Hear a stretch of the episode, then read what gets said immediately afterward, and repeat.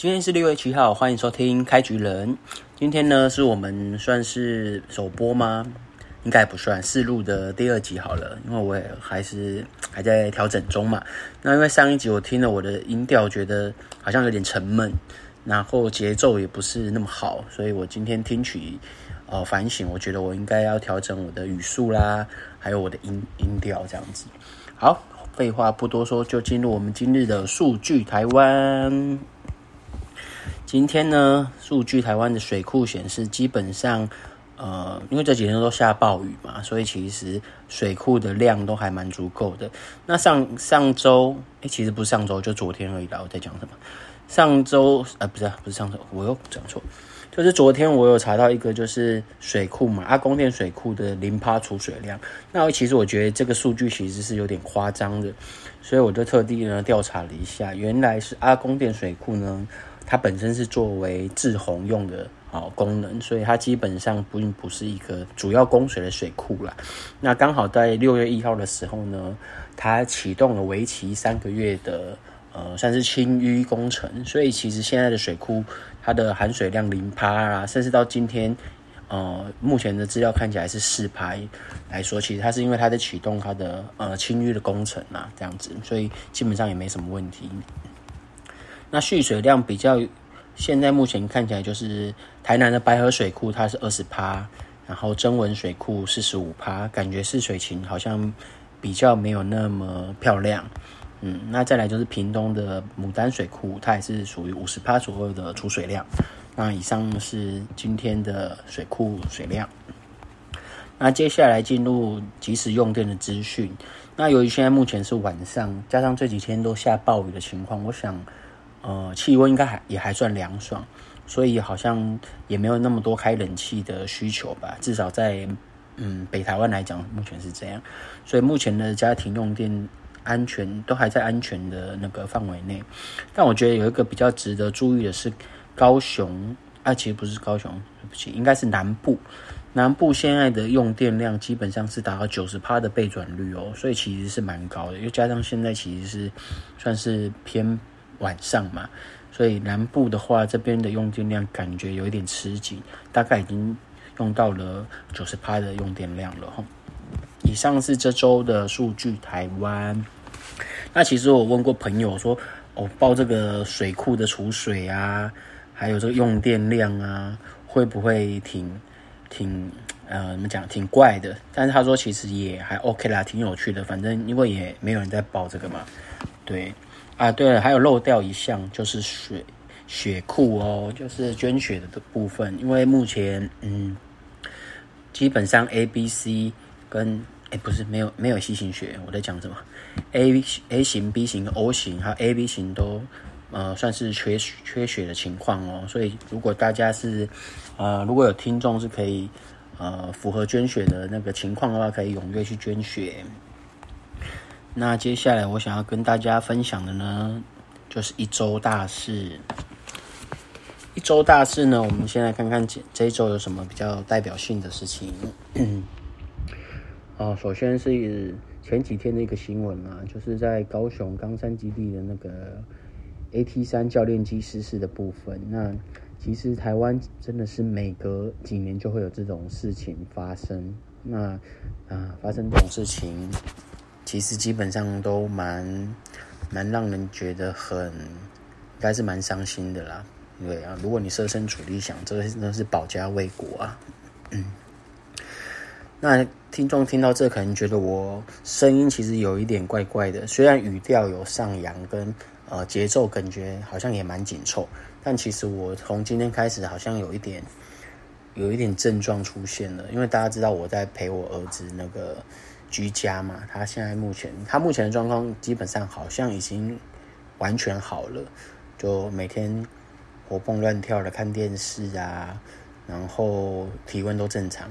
那我从昨天晚上开始出现喉咙有点不舒服，那今天就是吃一些喉片啊、消炎的药，那也做了快筛，但目前还是阴性，只是有一点喉咙。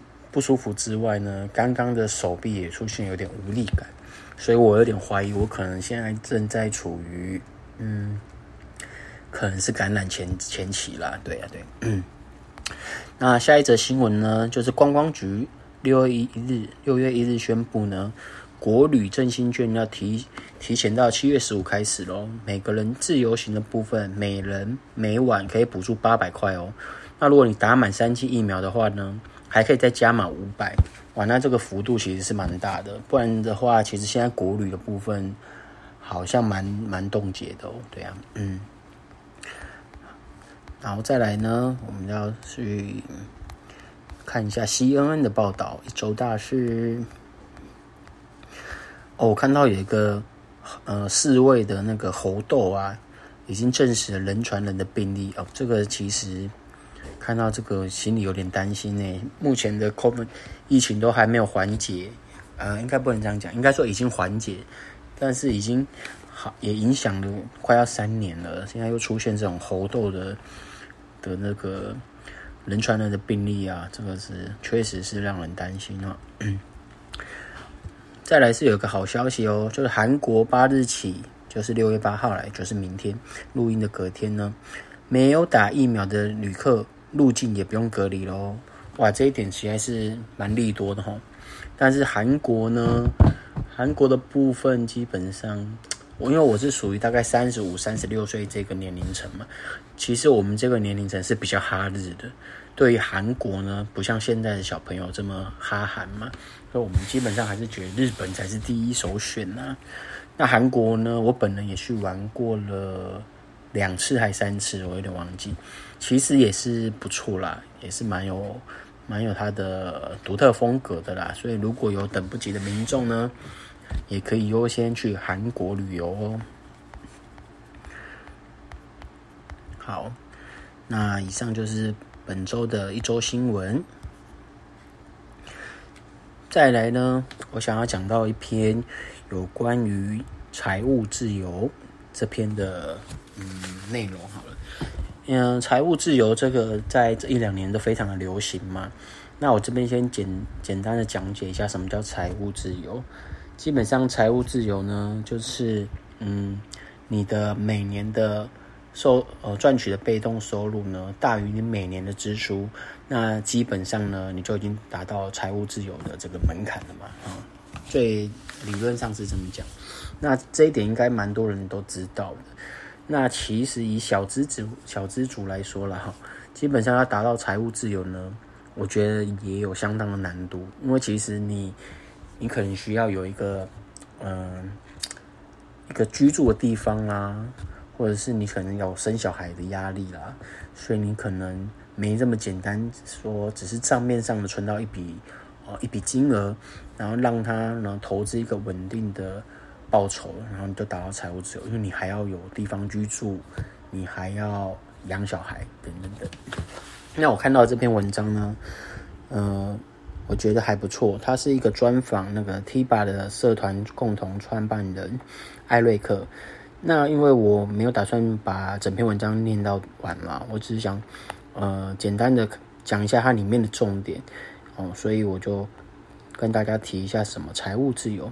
我觉得他这里讲到一个比较重要，应该说我觉得蛮重要的，就是说不要等到财财富自由才开始自我实现哦。他的意思是说，很多人都等到财富自由之后，才开始做自己想做的事情。但是人生其实随时都可以展开自己的理想计划的，所以其实并不一定要等到你完全结束工作上，你已经财务自由，你才去投入你想做的事情啊。那我想这有点像是说，你的工作之余，你投入的兴趣，那你可以边工作之之余在从事你的兴趣，一边培养嘛。你并不是说，呃。努力的达到财务自由之后，你把，你把这个结束之后，你就是才去寻找你的兴趣啦。对，但其实我我在想，一般一般人其实也蛮难达到这个这部分的这部分的东西的啦。对啊，那他这里有讲到一句说，嗯，哎，他是引用的，不好意思，他是引用成功大学洪进教授的一句话说。天才是放对地方的普通人，那普通人呢，是放错地方的天才。那有一点天生我材必有用的观念啊，对，所以这这边呢，与大家分享，在追求财务自由的目标上呢，你可以先寻求哦，不用等到财务自由你才开始去实现哦。再来，今天是六月七号嘛，那六月七号逝世的人有，这时候我来看一下，傅达仁哦，傅达仁就是爸妈爸妈那一辈的一个知名的算是记者吧。后来比较对他有印象，应该是在转播体育新闻。那引述我爸妈的说法，应该是我爸的说法。他说：“傅达仁啊，光听到那个棒球打到球的那个声音，就知道这个这一支是安打还是全垒打。”但是我觉得这有一点胡乱的成分。对，那傅达仁大哥呢，因为他后期饱受那个呃一个癌症的那个所苦嘛。所以他后来呢，就是在推动那个台湾安乐死的部分相关的相关的立法啦。那但是后来始终没有达到他的成果。那后来在二零一八年的时候呢，飞往瑞士呢，执行了安乐死。那于呃二零一八年的七月，呃不是七日吧，六月七日，六月二日。那我在说什么？今天就是六月七日啊，对呀、啊。二零一八年的六月七日呢，在瑞士的时间呢就辞世了。那以上呢就是今日的逝世人物代表，希望福达仁大哥呢能够安详。嗯，哎、我觉得讲讲过世的人很难呢。我觉得应该要讲一些嗯，让我看一下生日，先六月七日生日的人有有谁好了。嗯，我生日的超多。哦，保罗高更，法国印象派画家。嗯，这个高更名字非常有名啊，大家应该都有听过。但对于嗯他的画作，嗯，一般人应该是不了解。但是没关系啊，你知道就可以装逼了嘛。再来呢，就是嗯古龙哦，古龙呢也蛮有名的吧，四大小说家之一哈。小说他也是在六月七日是呃生日哈，六月七日生日。再来呢？哦，吕秀莲，吕秀莲也是六月七日生日的哦。再来是哎，侯友宜，侯友宜最近真是那个新闻蛮多的哈。侯友宜也是六月七日生日。再来是哎，朱立伦，朱立伦跟他也是同一天生日哦。哇，这这两个就说什么爱爱恨纠葛。还有就是林强，林强也是很有名的嘛，用真行嘛，对不对？还有张呃张雨生也是六月七日，诶，六月七日出蛮多音乐人的哦。张雨生也是我们那个年代，其实是我更早年代啦，因为我一九八六嘛，张雨生那时候已经是我更小时候他就很红了啦。对呀，啊，所以你看生日的人这么多诶，那我干嘛要讲过世的人啊？过世的人这么难这么难讲，不过也蛮有蛮有意思的嘛，哈，对不对？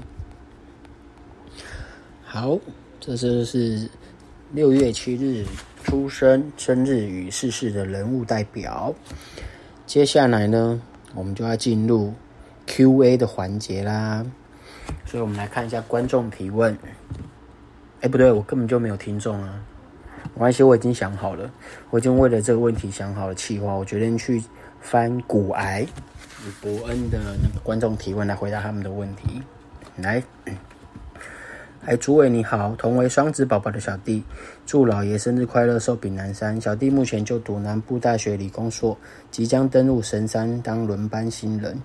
目前打算将薪水扣除生活所需都干进去零零五零，分红奖金呢拿到再干一笔大的。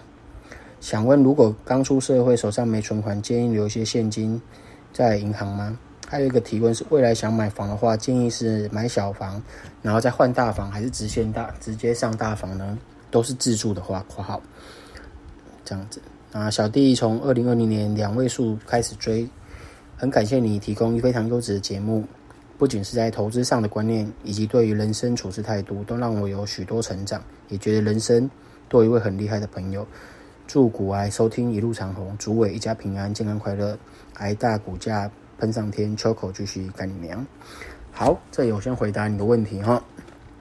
基本上呢，你说，呃，薪水全部干进去零零五零，扣除生活，这点没什么问题。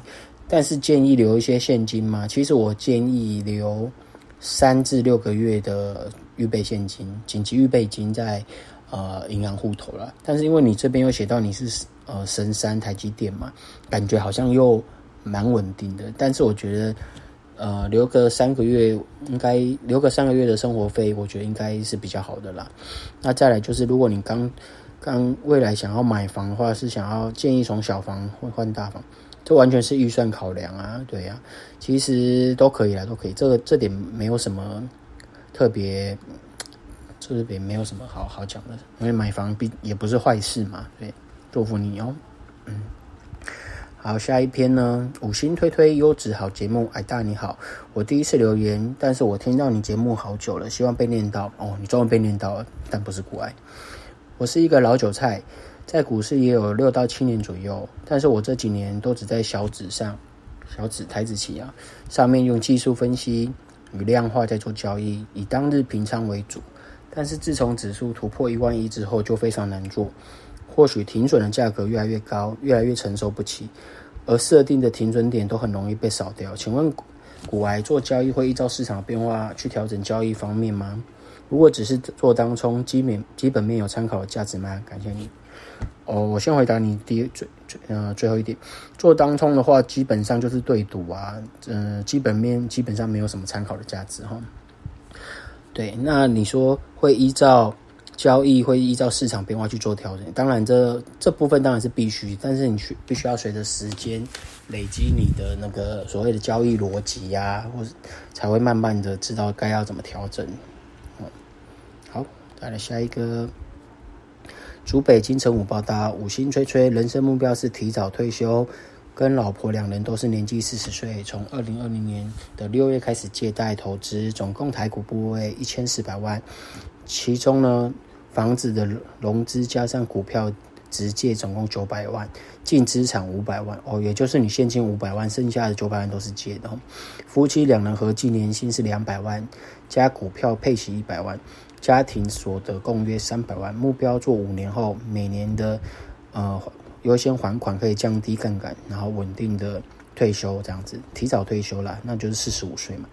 但目前工作在台北，租房年年缴二十万，如果想在双北买房，就要再做十五年，五十五岁才能退休，算一算就没有找到多少。到底是要提早退休到处玩，还是买个自己的家到处多，但是要多奋斗十年呢？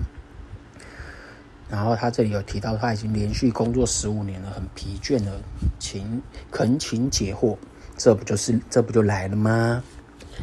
哦，首先我觉得你提到的这些，我本人蛮有感的啦，因为确实确实说为了所谓的可以提早退休啊，跟你为了要买个房子之间在做挣扎。但我看你这边有原屋融资，所可见你应该是本身有房子的人嘛。那你又提到你是竹北金城，所以你房子应该是在竹北了。那既然你都要退休的话，我觉得你也不一定要拘泥在双北的房子啦，你就可以回到竹北的老家，然后你的退休金就很好用了嘛。但如果你是什么生活圈啊，朋友都在双北的话，那其实你可以考量取个折中点嘛，比如说你买在一个只要花。多五年退休的地方嘛，因为你这边的薪资收入的话，五年大概是一千五百万嘛，你可以找一个一千五百内一一千五百万预算内的地方做资产，那你就会达到，我觉得两边都 OK 啦，就是又可以提早退休五五年嘛，然后又可以有一个自己的房子给你参考，谢谢。那下一段呢，就是伯恩的，Hello，伯恩你好，我想请问一下。有考虑把三重标准这种演讲上到 Netflix 这种平台吗？上上次有听到网飞往哪里飞的 Podcast 知道想要很难，但是感觉可以试试看。主要是买不起 STR 的教学课程，希望可以试试看。好的，我我会努力。好，再来下一篇。嗨，伯恩你好，从大说谎虾就开始追踪伯恩到现在，对一个善变的人来说是非常难得的。认真思考后，觉得伯恩的段子真的带给我很多快乐之外，有一部分的原因是伯恩的观点、想法、社交方式跟我完全不同。我是一个非常喜欢社交，没办法一个人生活，一定要活在团体里的人。因此，我会想要去了解喜欢独处的人的想法。除了找到这种很酷的人以外，也会希望找到对他们来说最舒服的相处模式。从听了好几集的博恩，也获得一些灵感跟想法，会继续支持下去。最后想问博恩跟几个前面完全没关系的问题：博恩对于小孩的教育方式会因为男生女生有差别吗？比起儿子，伯恩会不会更希望是女儿呢？最后祝伯恩全家健康快乐。好，谢谢你哦，谢谢你的支持。我想，嗯、呃，生男儿，其实我觉得会耶，生女生女儿就会想宠着他，生男儿生男生就好像 有点那个什么放牛吃草的感觉啊，对啊。那我其实因为我我两个呃小孩都是男的嘛，其实我真的蛮希望我有一个女儿的。但其实你知道养小孩。我觉得钱以外最麻烦的就是你对他们付出的爱嘛，那个时间啊，时间是很蛮重要的一点啊，所以就有一点想说，如果我再生一个小孩的话，可能会压缩到太多的生活品质，或是对小孩的资源分配等等等，而且再生一个也不一定是女的啊，所以后来我就放弃了，给你参考。好，下一题就是，嗯。有时候我们会陷入一阵怎么样都提不起劲的低潮，就连我这种一般人都很常陷入低潮，更何况是要面对观众广大观众，并几乎只能展露乐观一面的脱口秀演员。请问伯恩，在遇到负面情绪的时候是如何消化它，并重新振作呢？我就直接躺平了。对啊，基本上我大概每一季都会遇到一次这种很低潮，那我低潮的时候就。就不想上班了，完全就是心情超级差，甚至都怀疑有没有忧郁症。那你说要怎么样度过？嗯、我是没有找到心理医生啊，但是我每次都会跟枕边人呃倾诉，有时候甚至倾诉到他也有点不耐烦的情况。那说真的，有时候也是只是需要人家来倾听你到底在呃烦什么，或者是。你的担忧是什么？然后有时候只是单纯的一种诉说，那你就可以慢慢的走出你这个心里的情绪了。我觉得会有这样的情绪，可能是孤单吧，有一点不知道为了谁而做，为了谁而付出的这种感觉吧。那我希望我这样分享，你可以去找到可以跟你促膝长谈的人，然后跟他分享你你有什么样的负面情绪，你有什么打不起劲啊？这样子，以上是今天的 Q&A，谢谢。如果喜欢我的节目呢，如果喜欢我的节目呢，请订阅、按赞、分享，小铃铛按下去啊！对不起，这不是 YouTube，呃，就可以。我想一下，我应该会呃试着在那个首页那边有那个赞助的按钮，然后麻烦那个手滑帮我按一下，谢谢，谢谢收听。